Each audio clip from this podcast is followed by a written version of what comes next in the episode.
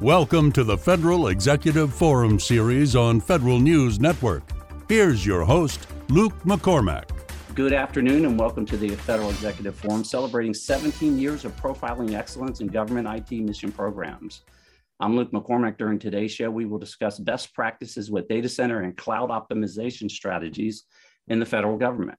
With me on today's show are Beth Cappello, Deputy Chief Information Officer, the Department of Homeland Security, Dovarius Peoples, Chief Information Officer, U.S. Army Corps of Engineers, Thomas Santucci, Director, Data Center and Cloud Optimization, Optimization Initiative, PMO at GSA, Rob Carey, President, Cloudera Government Solutions, Chris Roberts, Federal Technology Director, Quest Software Public Sector, and Nicholas Speece, Chief Federal Technologist at Snowflake.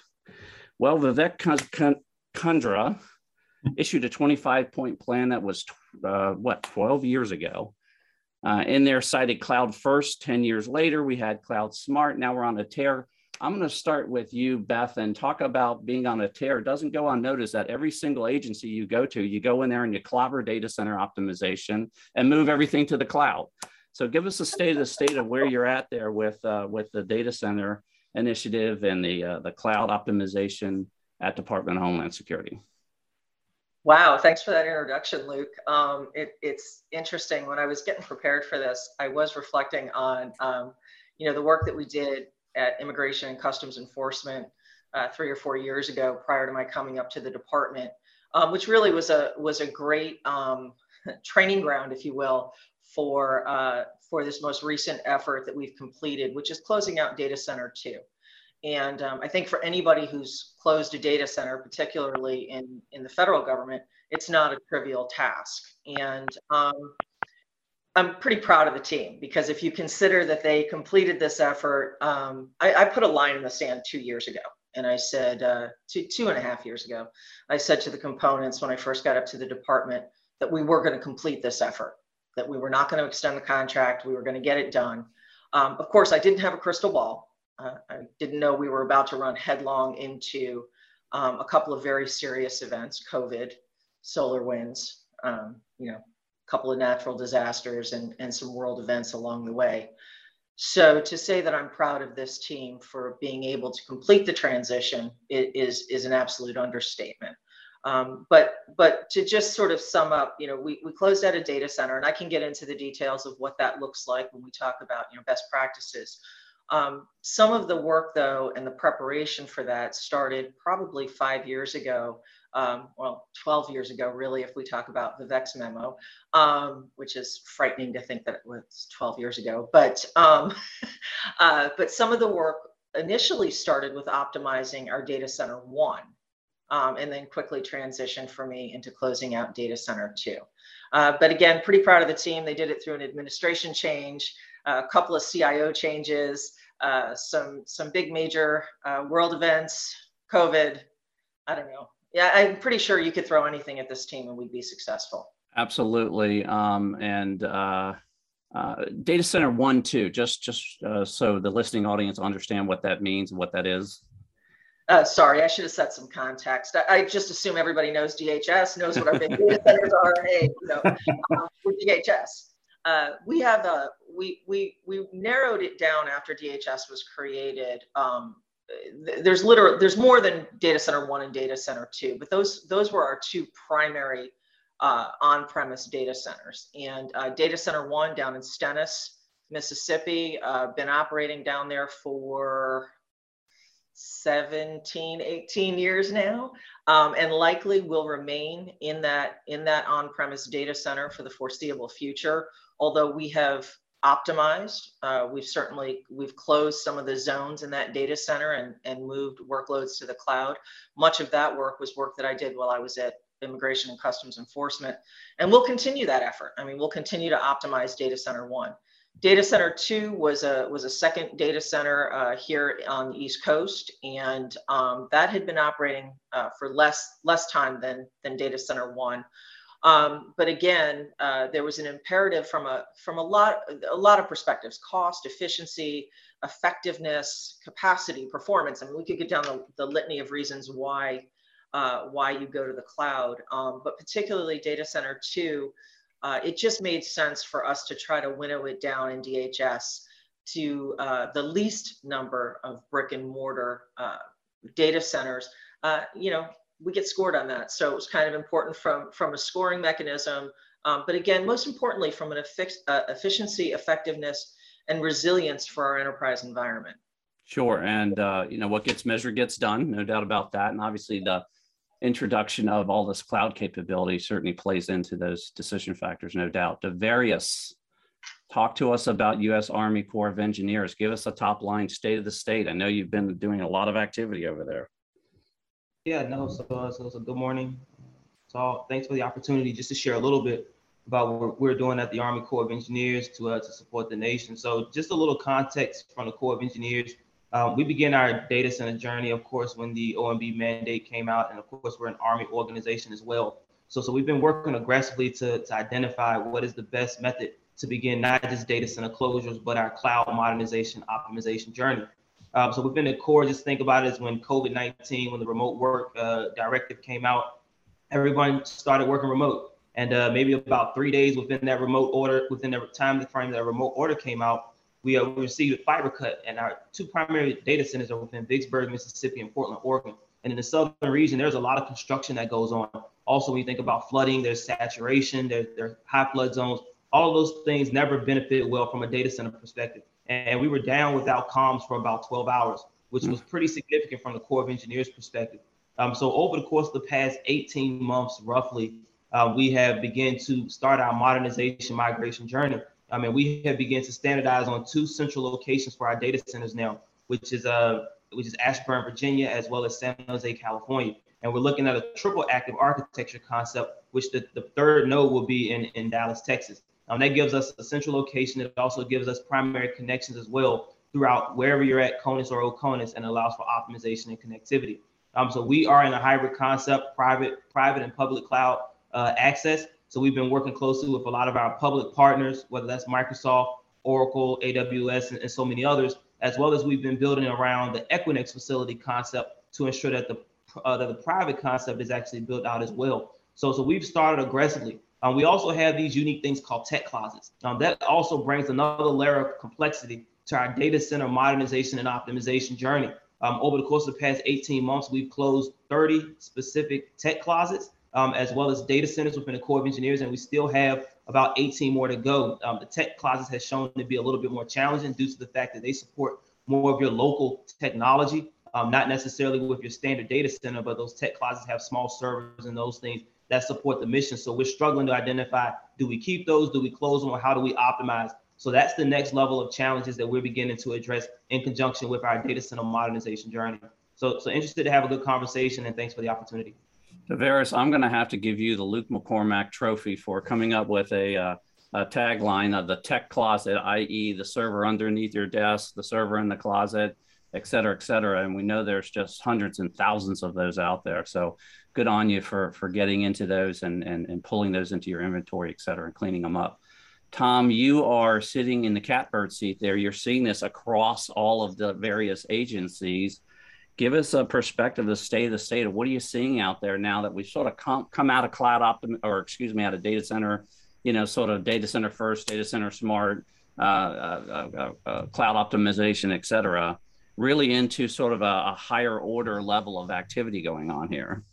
Yeah uh, luke i can't thank you enough for having these two agencies represent uh, cloud optimization and data center optimization.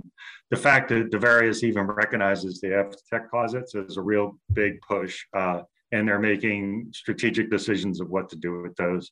Uh, uh, Beth, I've hired some of your best talent from DC2 that you put out of business, thank goodness, and uh, they were terrific employees and uh, and contractor support. Um, and I applaud DHS on what they've been able to accomplish. Um, with their cloud migrations and closing that data center.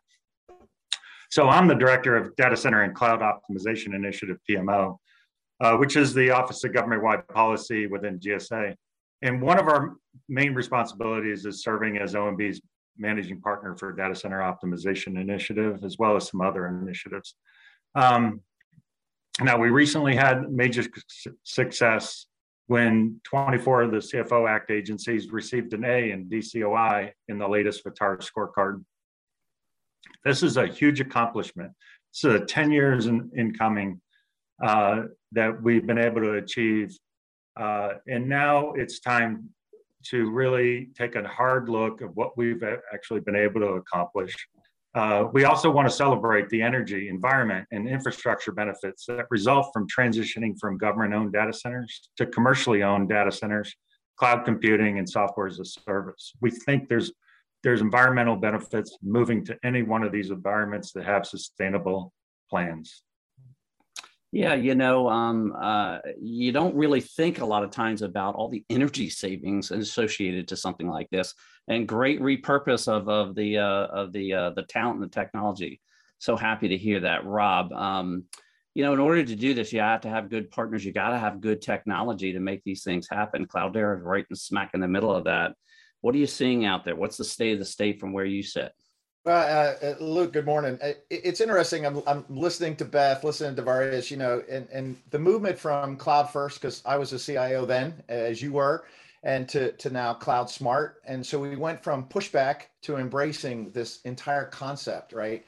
We went from having no chief data officers to a whole slew of them in the government, right? So we actually have a a momentum in the federal space that allows the, the government agencies to sort of realize okay, we're not, cloud isn't the end state, right? It is mission enhancements, the end state. So we actually get the fact that cloud can deliver on those promises that it was originally intended to, but we didn't have security right. Now we have FedRAMP. So we're, we're overcoming each hurdle that is presented by the technology opportunity. And now we're starting to thrive on cloud. So to me, I'm watching uh, agencies sort of some still dipping their toe in the water remember the programs, and, and I know Beth and Dovarius know this, the programs are that there's haves and have nots. The haves have already moved into cloud. The have nots are trying to get there, right? And they will um, if it's if it's necessary for them because there's some that we're probably never going to move into cloud computing but we may move to them to an on-prem cloud basis lots of things like that so there's a there's now an array of cloud technologies that the agencies can take advantage of that again i'll say three four five years ago did not exist did not exist the fact that we understand that uh, uh, COVID, as everybody's uh, talked about, has been this tremendous incentive to enable the workforce to work from anywhere. We talked about that, I don't know, 15, 16 years ago back in Navy. Uh, about we don't care where the workforce is it's a nomadic workforce let them log in you know with identity credentials blah blah blah well now that's a requirement it's not like hey i want to do it it's a requirement what is key to that is access to data, right? And, and that the cloud gives us that ubiquitous access to data, given the right set of identity credentials and the right sets of security. So what I'm seeing is this movement into a space where we understand the technology that give us the mission outcomes. We just need to now continue that journey that we're on. This is, you know, that journey that we're 12 years into it, but the government's a big place. So at the end of the day, this is delivering mission outcomes for all the agencies that embarked on it. No doubt that uh, you think about things like continuity of service, right? Continuity of government. Uh, this is where I think this sort of remote uh, type of environment really has uh, paid off in a lot of cases. Uh, Chris, how about over at Quest Software? Give us 15 seconds on what Quest Software is, and then how do you snap into and enable all this capability to happen? Sure. Good morning, everybody. Thanks, Luke, for having us once again. Um, Quest, we focus really on the mission as it is defined by our federal partners. Um, so you realize that we're both a commercial as well as a federal entity, and sort of I'm the tail wagging the dog, so to speak. So shout out to GSA and NIST and OMB makes my job a little easier when I have to explain why we have to invest and do certain things. That being said, we specialize in making the mission simpler, for instance. So whether you're trying to manage not just cloud smart and dealing with a hybrid environment of where data is going to reside. You're extending perimeter from a security standpoint, handling zero trust from that perspective. But it is also dealing with the other issues that go along with that. So when that memo came out 12 years ago, sure, you had Amazon leading the pack, you had Microsoft coming up fast and Google, but quite frankly, that was just the infrastructure. There were so many other things. Think about the platform services we need, applications to be integrated, for instance, all the tools that we came became used to and comfortable with all of a sudden we're challenged with working in a hybrid environment. So helping end users, helping our customers Um, even simple things like, as, as Dovarius pointed out, the tech closet, you know, which I call shadow IT, we all did at the time, but also now points to a more realistic view of that is called, you know, edge computing as we approach 5G. And that is some things will have to be in the cloud, but where exactly is that cloud? So we talk about the cloud can be anywhere. Well, edge computing speaks to the fact that I can put devices or data centers or mini data centers, quite frankly, where I need to to support the mission. So think of a forward command in the Army, think of um, the offshore capabilities of a carrier, for instance. So there's so many different uses and applications. And when the memo came out, we we just were beginning to scratch the surface of that. So at Quest, we figured out that we just need to help our government partners, quite frankly, and clients figure out exactly one, how do I manage? How do I monitor? How do I maintain, consolidate? How do I how do I manage this entire infrastructure from end to end? And so that's where our portfolio has developed over the years, and that is focusing on those both individual workloads as well as the broader mission, for instance. So something as large and broad as zero trust, all the way down to, for instance, you know, figuring out what metadata is inside of a Cloudera database, for instance, and you know, how do we actually secure that and how do we sanitize PI information? So that's a broad mission of what we do. But shout out to all our government customers who actually help us do that very well. Thank you. Yeah, very good top line, and and and obviously that hybrid of stitching. It's not here or there. It's it's both, right? And being able to sort of pull all that together. Nicholas, how about at Snowflake? You obviously are uh, right smack in the middle of this journey, and it, it is all about the data at the end of the day, and and being able to properly process it, analyze it, and use it to make great decisions. Yeah, I, uh, thanks, Luke, and, and, thanks again for having me. Hello, everyone. Um, I feel like I live in a tech closet. Um, you know, looking at the cloud and how we embrace it over the last couple of years, going back to some of the stuff that, that Rob was talking about, about security, talking a little bit about what Chris was talking about on the technology side and, and sort of how Beth was going through her journey at a couple of different agencies. This stuff didn't happen overnight. 10 years ago, I was a cloud skeptic too. I, I didn't think we would ever get to a point where it made sense to use somebody else's computer, right? That was the joke. But really, the technology and the security and the governance had to catch up to what we wanted the cloud to be. And it's taken this long.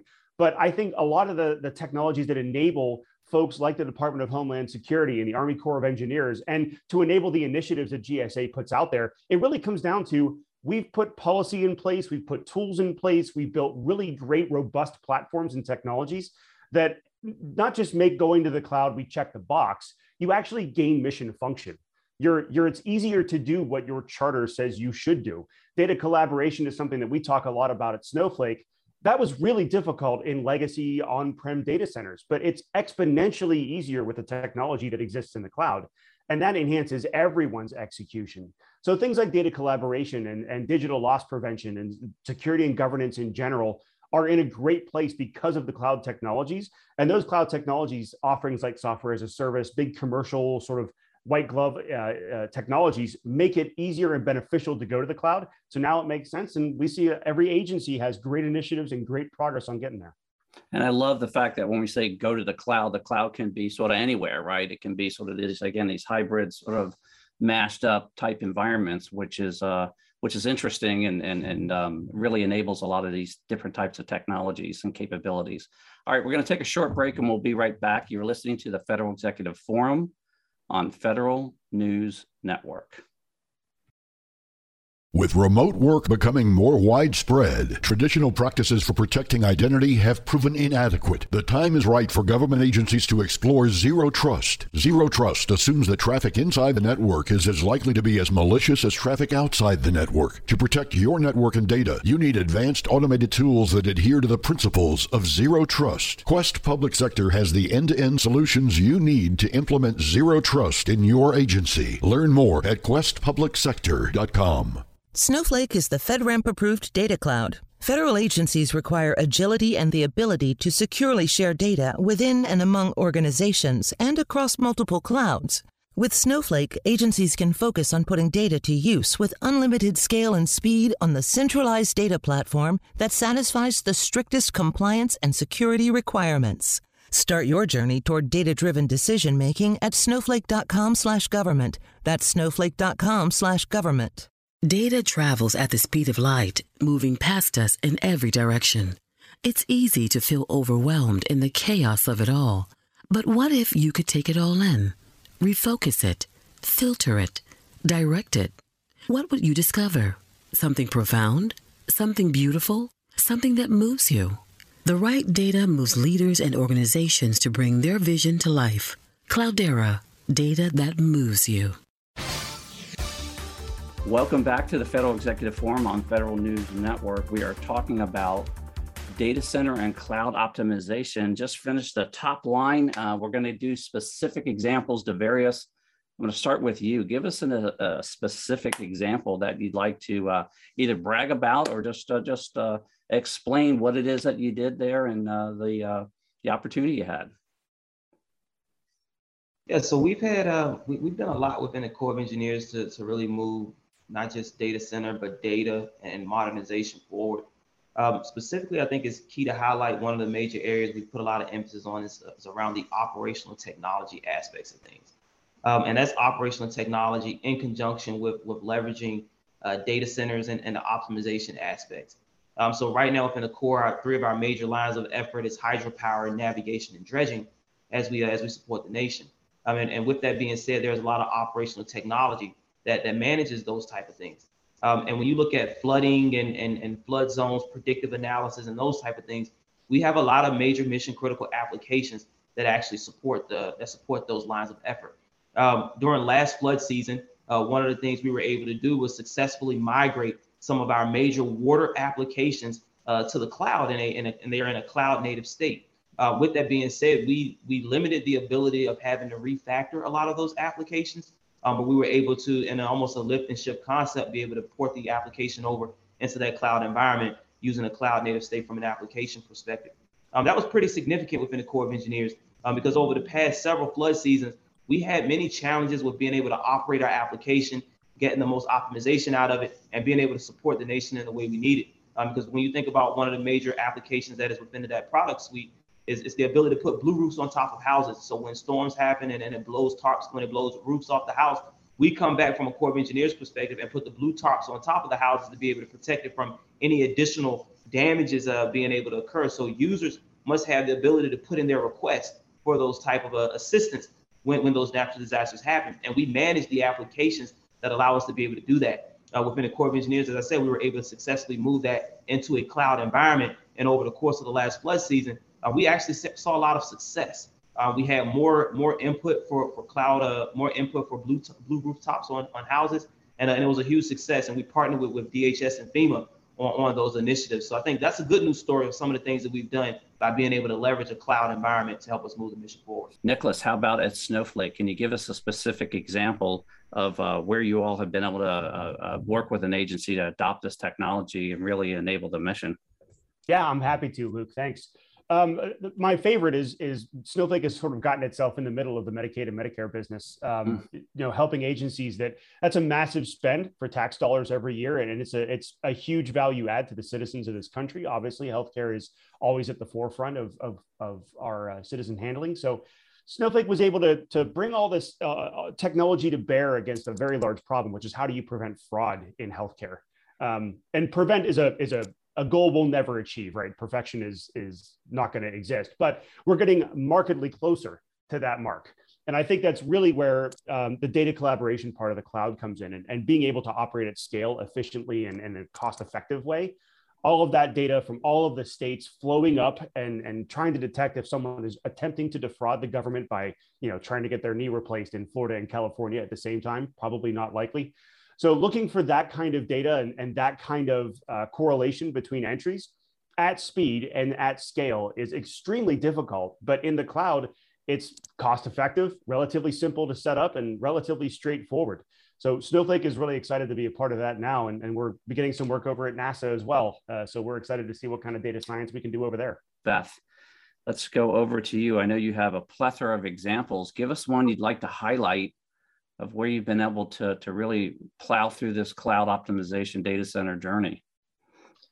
So I do have a number of examples, and a couple of them are pretty cool. Um, I just want to start by saying I think you know this is this is a foundational shift in our capability at DHS, right? So getting not only getting to the cloud, doing the network modernization that's necessary to support coming out of off-prem data centers, which for an organization the size of DHS, we operate in some pretty remote locations. And that can be fairly challenging when you're shifting where your workloads operate, right? So instead of being in one or two very centralized locations, now we're asking our endpoints, our forward leaning individuals and operators to access data potentially in multiple locations. And, and without the network modernization uh, supporting these changes, it, it just, it wouldn't have worked very well. So I wanna say that sort of broadly, the, the whole of the infrastructure modernization approach, whether it's cloud optimization, um, network modernization, putting in some people and process organizational structures like our Network Operations Security Center, again, closing gaps and seams so that we can secure these environments, critically important given uh, the state of affairs.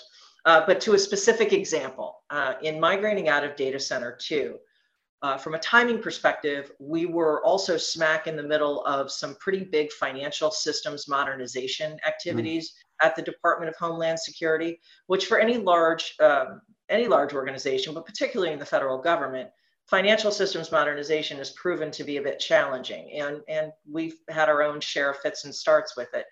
We had a huge success with transitioning uh, the Transportation Security Administration (TSA) large organization over to the FSMS system. Right when I'm trying to close the data center, though, we're trying to migrate the US Coast Guard, which is an order of magnitude larger in terms of um, support requirements in the financial system. Um, and also lots of concerns about audits and all the things you're changing when, you, when, you're, when you're migrating to a new financial system. I also asked them to pull it out of the data center and put it up in the cloud. Um, I have to give a huge shout out to our partners in um, the program office at the uh, DHS CFO's office, also IBM. Uh, they came along on the journey with us uh, to get to get that whole system out of data center two and into a cloud uh, a cloud instance. Also re-platform it, um, not cloud native, but certainly in better condition than it was when it was in the brick and mortar data center. Um, and given us the opportunity to provision resources, as you as you mentioned, Luke, you know, add capacity um, as needed, and particularly with this Coast Guard migration, that's that was a huge benefit.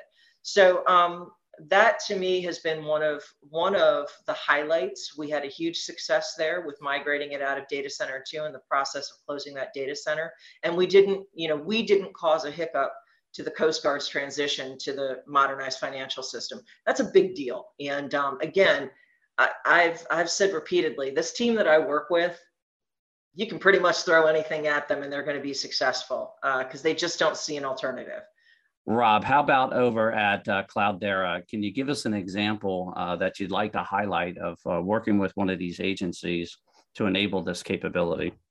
Yeah, um, I was sitting there thinking, listening to Beth uh, talk. You know, I want to give a shout out to uh, my old partners in in Navy. Uh, we have worked with NavAir, Naval Aviation Community, to really help them uh, render informed decisions with respect to um, their maintenance of several aviation platforms.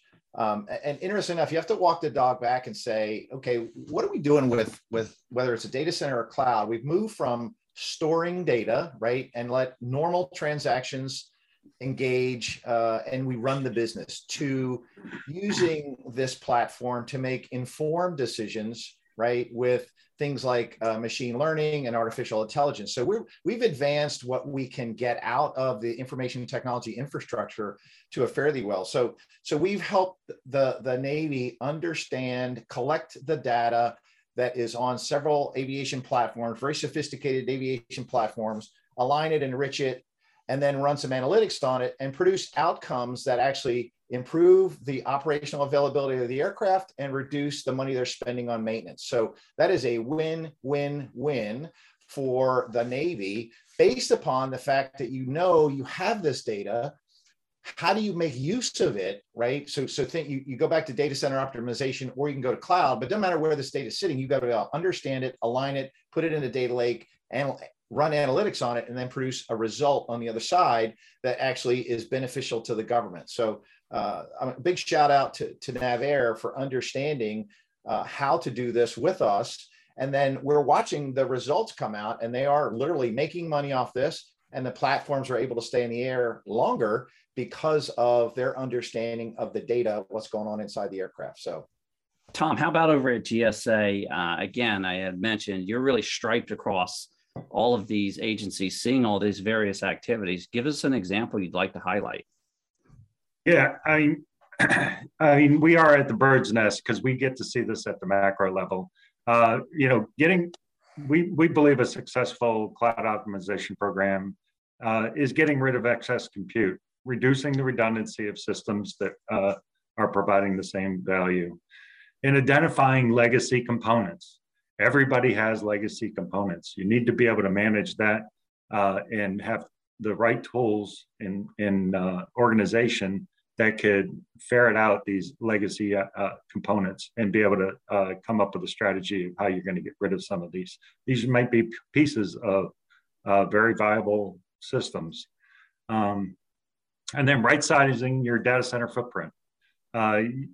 We, we are promoting heavily app, application rationalization or FinOps for the cloud to do portfolio analysis on your investments uh, and make sure that you go through a rigorous process uh, and getting it w- into the CIO hands well in advance of any procurements uh, or renewals of systems or applications.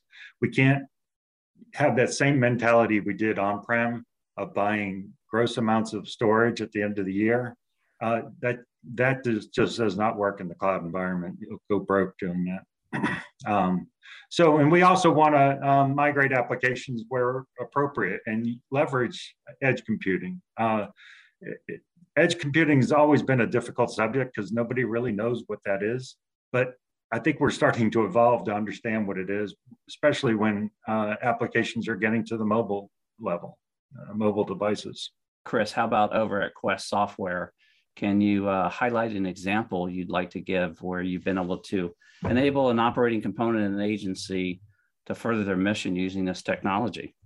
Eh, sure. Um, several years ago, um, I believe six to be exact, we started working with one of DoD's entities, and they had you know, roughly million plus users, endpoints across the globe. So they had a global infrastructure based on MS directory services and infrastructure, and they had both on-prem, they had edge, they had cloud, you have data, quite frankly, in all sorts of specialized devices, but all one thing in common that they leverage that Microsoft infrastructure globally. And just about the same time, if you remember, we had the Maersk attack, quite frankly, where they lost pretty much every domain controller and they had to actually recover it from, I believe, a server in Africa that was offline at the time. Um, that was an NotPetya attack. And then you also had other incidents that start to impact not just information technology, but as Dovarius pointed out, the operational technology side that controls switches and gears that move things in the real world, the, the kinetic effect. And so we actually had Saudi Aramco with the, I think it was the Shamoon attack, I forget the exact name, but they lost a lot of big piece of their operational technology. And I think our DoD customers started looking at, well, wait a minute, we have pretty much a similar infrastructure across the globe. And these things are mission, so many missions depend on them. How do we create sort of an IT or a resilient stance on these types of um, infrastructure? And so we work with them to figure out exactly, okay, how do we now replicate what you have, secure it, encrypt it to the level where it's not just secure in the data center, but regardless of where your perimeter is, as your perimeter extends, whether it's to a mobile device, whether it's to an edge device or to a forward command, that you're able to recover relatively quickly without impacting the mission to a, to a degree. So I'm, I'm glad to say six years later, we've successfully helped them basically one, putting those systems in place. So regardless of where they are in the globe or what type of command, whether it's on a forward base, a ship, a carrier, a jet, a plane, whatever it may be, they can recover, get access to information, and continue the mission without interruption. And the irony is, is that we look at the, the attacks in the commercial world and say, oh, well, that's because commercial IT, they just, they dropped the ball. And what they point out to us is that there are porous areas of IT, no matter what agency you are, what company you're with. IT is very porous. And if you don't figure out exactly where those holes are, someone's going to find them to you, find them for you, and alert you in the worst possible way, for instance, how impactful those things can be. So I think they learned a valuable lesson in watching a commercial disaster unfold, for instance, and the impact of that, and what it would actually mean to missions where life and limb are at stake, quite frankly. So I'm, I'm glad we were able to help in that particular scenario. But that's something we do both in the commercial world as well as to our federal customers, for instance. And I love that journey, for instance, of realization of what happens in the commercial world, how it impacts us in our federal mission, for instance, and then learning from each other, for instance, to deploy that technology across a large DoD entity. Beth, I'm going to come up to you. We're going to talk about priorities. I know there's a lot. I know the the secretaries issued out, I think 18, 20 of them. I lost count. What, what are what are best top two, three priorities for this year? You got about nine months left in the year. What are you focusing on? Well, we just got the budget. So congratulations. We're going to spend some money. Um, we've we've laid out some some pretty um, high level priorities for OCIO, um, things around uh, user experience and um, you know our cybersecurity posture. Obviously, everybody is focused on cybersecurity and and will continue to be.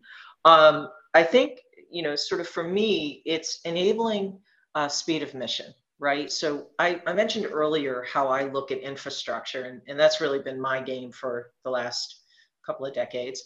Um, and I look at what we've done to strengthen the infrastructure so that all of these mission enabling uh, solutions can be delivered and they can be delivered quickly, right? And they can be delivered efficiently and they can be delivered effectively, no matter where we're operating our mission in DHS. I think um, many folks are, are aware of, of the uh, the activities down at the southern border. And we've had a technology integration activity going on since last February that has yielded some, uh, frankly, amazing results in terms of being able to, um, to add efficiency to the whole life cycle of the immigration process and to do it in a way that is humane and is, and is focused on the experience of the folks that we're encountering and using technology to automate that process. That is still a huge priority for us. We received $50 million in technology modernization funds mm-hmm. uh, to, to continue that work. Um, again, though, if we go back to data center optimization, data center consolidation, network modernization, and all of the security controls we've put around that infrastructure, all of that work that we've been doing for 10, 12 years has now enabled us to look at these mission priorities and respond to them uh, with an agility we've never had before. And I think that's the exciting part is we're going to keep looking at those mission sets across DHS, which look, we've, we've got a variety, right? We're, we're uh, 22, 23 agencies, depending upon how you count, with disparate mission sets operating in disparate locations. So everything we do in the technology space has to facilitate the whole right? We have to take an enterprise approach. So my priorities this year are to continue the great work we've done to shore up the foundation and then continue to enable the speed of mission. Fantastic. Um, we're going to take a short break and we'll be right back. You're listening to the Federal Executive Forum on Federal News Network. Data travels at the speed of light, moving past us in every direction. It's easy to feel overwhelmed in the chaos of it all. But what if you could take it all in? Refocus it, filter it, direct it. What would you discover? Something profound? Something beautiful? Something that moves you?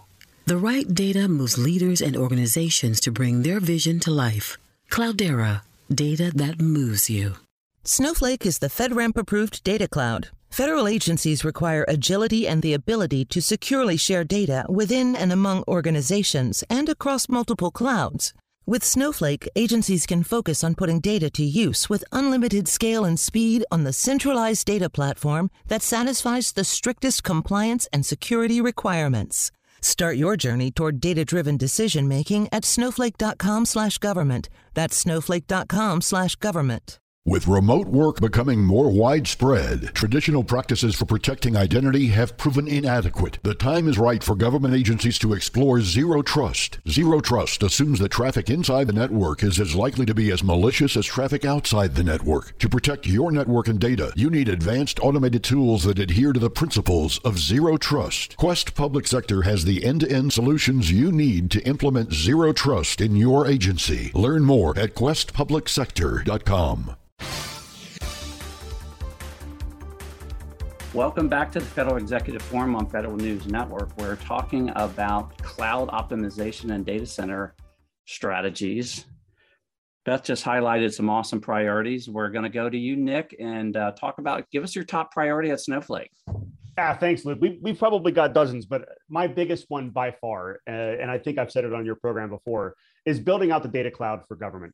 Um, Snowflake has, has made its name being a, a, great data platform for machine learning, artificial intelligence, all of the things you would expect that the cloud brings in value. But our largest value, I think, by far, is the ability to collaborate on data. I'll go back uh, really quickly. Uh, we were talking about Navy data from Rob. if if you've got naval data on F-35 platforms and, and how it's been flown and how it's been maintained, giving that same information to the Air Force or collaborating with the U.S. Air Force on that or the Marine Corps enables every service branch to take their maintenance of the F-35 and learn lessons from each other in ways that we could never do before. And the cloud enables that specifically. And Snowflake does that very, very well. It's our data marketplace, private exchanges and direct sharing make it as easy as going onto the App Store and grabbing Angry Birds, only it's a lot more relevant to our, our federal work right? So that's really my goal is to take the data cloud out there and get folks collaborating like DHS is setting the example today with some of their mission partners. Uh, we hope to keep expanding that over time. Dovarius, top priority at U.S. Army Corps of Engineers. Yeah, so our, our top priority is really digital transformation, uh, mm-hmm. digital transformation to support more so modernization as well as readiness uh, within the Army, um, being that the Army Corps of Engineers is a support organization. And when you look at digital transformation, we break digital transformation into several areas. Uh, we look at it in, in, the form of OT, operational technology. Uh, we also look at it in the form of mobility uh, because the majority of the Corps of Engineer users, about 70% of them do not work inside of an office space. They're at more of a construction site. They're at a levee, lock, dam, waterways, uh, more of the natural aspects of things to inclu- include disaster relief. Um, and then we begin to look at certain things such as such as 5G connectivity, um, as well as some of the cybersecurity concepts and practices that are out there as well. So, so digital transformation in totality um, is really what we're beginning to uh, to put a heavy emphasis on, but not just the remainder of this fiscal year, but also as we look to, to forward lean into the into the next fiscal year. Chris, how about at Quest? What do you have the team focused on this year? The number one mantra, quite frankly, after the last couple years, unexpectedly, um, is more security. Um, you cannot have enough. I talked earlier about you know IT networks being very porous. So our focus has been, quite frankly, is one, acquiring assets that really strengthen our portfolio around zero trust. If you look at the zero trust architecture, quite frankly, there is no one silver bullet. Everyone keeps asking me, so like, where's your zero trust SKU? Does not exist. Um, there is a lot of thought that has to go behind exactly how you deploy that architecture. So when you think about protecting everything from end users, the nodes they use, the day-to-day access, for instance, you know, that entire perimeter has extended beyond that walled garden we used to love called the mainframe, really dating myself. Um, but as we move further out, quite frankly, um, for instance, I, I considered doing this broadcast podcast, quite frankly, on my mobile phone as I walked around the lake this morning, but I figured the birds would be very distracting, quite frankly. Um, but zero trust simply means that we were able to protect not just endpoints, the nodes, the data, quite frankly, but regardless of what device they're actually using and where they are. So our assets, quite frankly, and our portfolio is focused around giving our customers the ability to one, yes, manage that existing sort of security apparatus, whether it's directory based, for instance, file based, but also now, how do we now protect the keys to the kingdom? So as we learned in the Kaseya attack, if you lose control of a domain admin account or a remote um, administrator account, for instance, things get very bad very quickly. Um, so providing privileged access management and not just access management, then also how do you now also understand what they're doing in that session with those access credentials? So we have access that focus around that.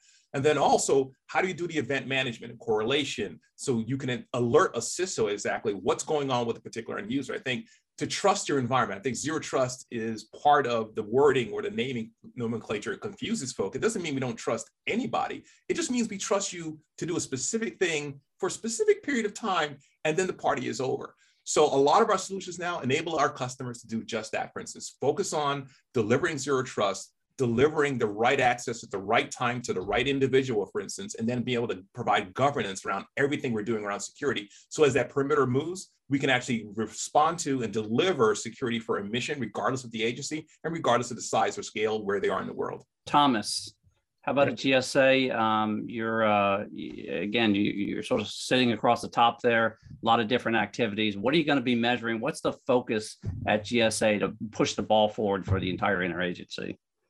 Thanks, Luke. You know, on April 6th and 7th, we're going to be holding a data center sustainability summit. Uh, Office of Government Wide Policy is. Uh, this is going to be in support of the President's management agenda on sustainability. Uh, and the summit will explore the environment and modernization benefits of transitioning from government owned data centers to commercially owned data centers, cloud computing, or even software as a service. All of them have uh, benefits there. Uh, one of the summit, the feature role of the summit is to have two roundtables, one from former government leaders and industry on the future of DCOI metrics. I think it would be really uh, insightful on how the federal government should be measuring data centers going forward beyond uh, 2022. Uh, I'm proud and happy to announce that we joined forces with Information Technology Industry Council uh, is co-hosting the event along with the CIO Council's Innovation and EOPS committees, uh, our sponsors as well. And there's going to be a lot of government speakers and industry, the big CSPs, large data center providers, technology companies will all be there. And it'll kick off a host of events that GSA is doing around Earth Day, uh, April 22nd. Uh, everyone's invited to attend. Uh, please, uh, please join me on April 6th and 7th. Rob, top priority at Cloudera. Um, so thanks, Luke. So our top priority is really to to help the agencies. I'm gonna I'm gonna uh, copy Beth a little bit here, but I already wrote my notes down, Beth. So that's the way it is. We're really trying to help the agencies use data to accelerate their mission. Right. That, that's the that's the number one thing. We're we're not helping government agencies operate better, more efficiently, more effectively, then, then we're not doing our job right, right? So at the end of the day, you know, moving from data strategy to an operational outcome right, is really important. It could intersect the cloud. It could intersect the data center. It could intersect, I love it, the, the, the tech closet, right? But, mm-hmm. but at the same time, the outcome's the most important thing to keep our eye on. Uh, the, the, second thing that I'm interested in doing this year, I got to focus on is enhancing cybersecurity effectiveness. Cyber is a big data problem. It just is. So I've watched this for now almost 20 years and, and materially haven't done anything different, right? We've done the same thing we've done for 20 years and, and it's not going as well as we'd like. Uh, I have not seen an agency yet bragging about how they defeated something, right, before it happened. Um, so, so how do we change what we're doing in such a way that enables them to quietly brag about, hey, it's working better. This is working better. So the integration of you know big data platforms into the cybersecurity stack, I think, is something that uh, the government needs to keep an eye out for because what the edge is producing, and we're into continuous monitoring now, but what the edge is producing has the keys to the kingdom in it about what's happening. If we can sift through that quicker, better, faster, we're going to be in a much more secure place, enabling mission to move forward. Nicholas, we're going to start with you and talk about uh, the future. If we fast forward a couple years, what's it going to look like? Well, what's the focus uh, at Snowflake now in regards to hitting that target two years from now? Um, well, I'll be I'll be super ambitious, Luke, because uh, since I'm going first, I'll be the optimist. I think uh, it, we're going to see a lot more cloud migrations happen. Obviously, we're going to see a lot more data centers shut down, but I also think we're going to see not just efficiency gains. Efficiency gains are, are fantastic. We love seeing that. But effectiveness gains uh, uh are really where we want to get to, right? We want to see the data that the government has put to good use in a transparent way to make our lives better as citizens. And I think what Snowflake is doing, technologies like Quest Software, uh, our, our friends over at Cloudera, all of us are singularly focused on this one thing, right? Safe efficiency based on data driven decision making and the cloud is what enables us to do that uh, to a very large degree. So we're going to keep on pushing forward in that vein and uh, look forward to the future there. Thank you very much. Chris, how about at Quest? What's it look like in a couple years? I think as we get past the idea that we're going to be using someone else's computer, as we said earlier, quite frankly, or as I called it, a an x86 in another zip code, we're going to get more and more efficient about how we now leverage the data that's going to be striped across all those different zones as I think about it. Um, it, it, used to be that as you know, Snowflake discovered that you know what people want data and they wanted access to it very fast in the cloud. Same thing with Cloudera. Um, I also work with a lot of other database partners, for instance, um, Microsoft, Oracle, and others. Um, at, at, Quest, quite frankly, with a Swiss Army knife when it comes to data management.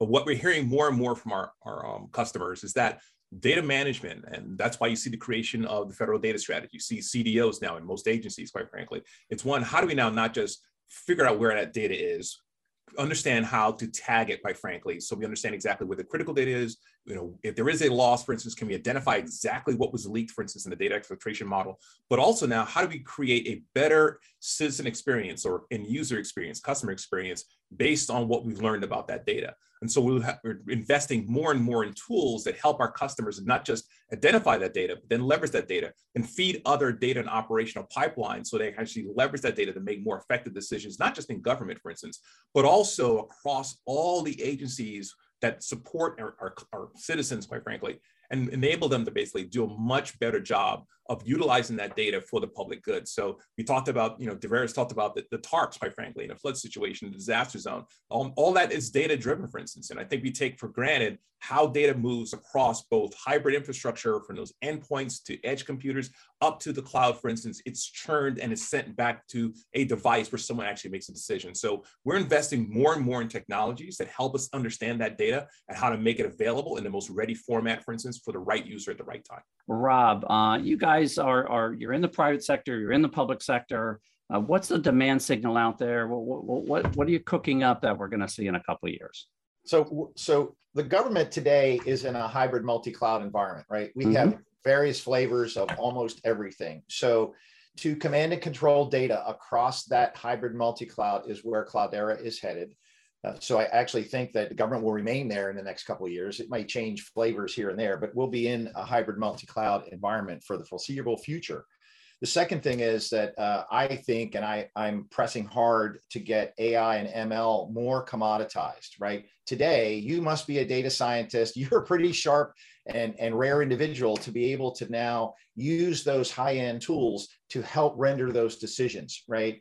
But to make those tools available for more people then unlocks data and then unlocks mission, right? And, and accelerates the, the agency's ability to deliver whether it's citizen services or it's for for DoD, for Army, what have you. Tom, um, when I'm thinking about GSA, I'm thinking about the the various spectrums across this uh, this optimization initiative. What do you expect to see in a couple years when you're out there, sort of measuring the results, measuring the outcomes? What are you looking forward to seeing? Well, um, I think going forward, we're going to continue to optimize data centers and and bring in other policies such as sustainability into that fold. But you know, really, IT is nothing but an ecosystem of of uh, both IT and policies. Uh, and I think we're going to continue. GSA is kind of meld those policies and, and administrative priorities such as cyber, climate, zero trust, and IPv6 into the fold. Uh, IT modernization is really nothing but interconnected web of priorities uh, and we want to keep those conversations going, lessons learned. We, we have a community of practice we want to share. Uh, we have five, 4,000 members of the federal workforce uh, as members. And month to month, we have various topics. We share those success stories. Uh, if the vendors or agencies want to share something, you know, have an agency come forward with to me, and I'd love to share it with the community of practice. Uh, I mean, that's where uh, really agencies get a chance, firsthand chance of learning about uh, what's going on in other agencies. Dovarius, all right, two years from now, you're on your digital transformation journey. You got all your tech closets squared away. What do we expect to see in a couple of years? If I'm a new employee coming into U.S. Army, uh, Corps of Army Corps of Engineers, what's it look like? Yeah, um, several years from now, we've really transformed how we do business, and we're actually starting this journey now. So when you think about it, when you think about a new employee, the first thing you think about is your your onboarding experience. Mm-hmm. Um, because at the end of the day, the onboarding experience is the first impression. And first impressions are always lasting impressions. And as a new employee, whether you're a new employee straight out of college or whether you're a seasoned professional, that this is not your first go around, if you're onboarded horribly, the first thing you're going to say is, man, this must be how this organization is going to operate. Um, so one of the things that we're beginning to do within the Corps of Engineers, we're transforming and modernize how you onboard as an employee. Uh, with that being said, we, we are evolving our readyship concept, uh, meaning that a end user receives their device, full has all the full software on it, it has all their files on it that they need. If it is, if it is a if it is a replacement, um, and, and you're already able to connect to the network with your standard cybersecurity software and everything already on it. Um, what this does is this really allows us to reduce the, the storage warehouse concept that we might have. It also allows our users to be able to get on the network and start doing business the very first day they come on board as soon as they can show you the certifications. Sometimes within government, it takes you a significant amount of time just to be issued a computer so you can start doing your job. Our goal, as we've been piloting now within the Corps of Engineers, we're transforming how you receive your devices as well as the time that it takes for a user to access uh, that network. Within less than 24 hours, you actually have your device provisioned and ready to go. That device is sent from the service provider and is in the hands of the end user versus it taking you three weeks just to get a device. So this is one of the ways we're beginning to look at the end user aspects of things. Um, I think when you look at cloud, if we tie it back to, to this discussion as well in the next two or three years, I think we'll be having a conversation from a government perspective on how we procure cloud services. Mm-hmm. Um, right now, as you know, we go through it's about three hops. You have the, the government, you put in your request, it goes to a reseller, then from the reseller, it goes to what I call the big boys. Um, however, having a direct pass through straight to the big boys optimizes and modernizes how we begin to do business. Um, it, it assists as well as I believe it enhances with auditability, it enhances with accountability as well. And then it also begins to allow us to transform our, our business as to how we enable and control that destiny. So I think the procurement aspect as to how we receive cloud services will begin to quickly change because the concept of providing that from an end user as well as from a business perspective and a government perspective will begin to change, making it a lot more formidable for, for a lot of government entities that are looking at leveraging cloud without having to go through various hops. So, so a lot I think is going on in that space.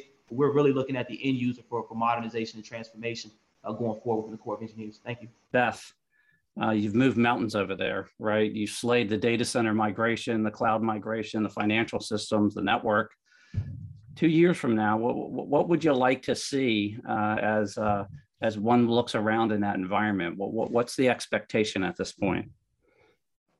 It's a great question. Considering um, two years from now, I, I uh, likely will have moved on from federal service, so I want to look back and say, of course, the situation, the environment I left behind um, is the foundation is strong, and that's the infrastructure piece, and we'll continue with network modernization, application rationalization, so that we do get to cloud native. Much of the work that I was directly involved in, um, a lot of it was lift and shift or, or some basic replatforming, but mm-hmm. but not necessarily cloud native. So so we'll head in that direction and we'll begin to improve. There are agencies within DHS that have done just phenomenal work in cloud native development. And we want to, again, share those best practices and continue that work. Um, but, but, you know, it's people, processes, and technology. So we've got the foundation with the infrastructure. We've got the processes and the organizational structure with things like our Network Operations Security Center, our cybersecurity uh, assessment programs, and our, and our unified cybersecurity maturation model. Um, but I think most importantly is the people part of this. And so, two years from now, what I would like to see is a DHS IT workforce that reflects the community that we serve, which is the American public. And, and by reflects that, I mean things like demographics. We have a a tremendous uh, DEI initiative going on in the DHS IT community right now. And I'm particularly proud of the efforts that we're putting into our cybersecurity internship program, right? So that we can we can get at underserved communities and bring in real talent, broaden our pool.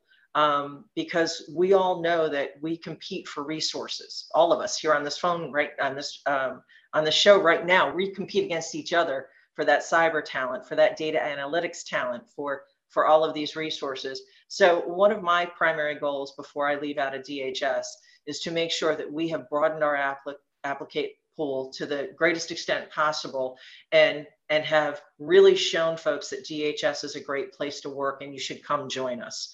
Um, so infrastructure, the, the people and the processes, um, these are things that are really critical to me um, in the twilight of my career here in federal service. And um, I certainly intend that when I leave, uh, our population will reflect the population that we serve. Fantastic. And what a, a great way to uh, close out a storied career.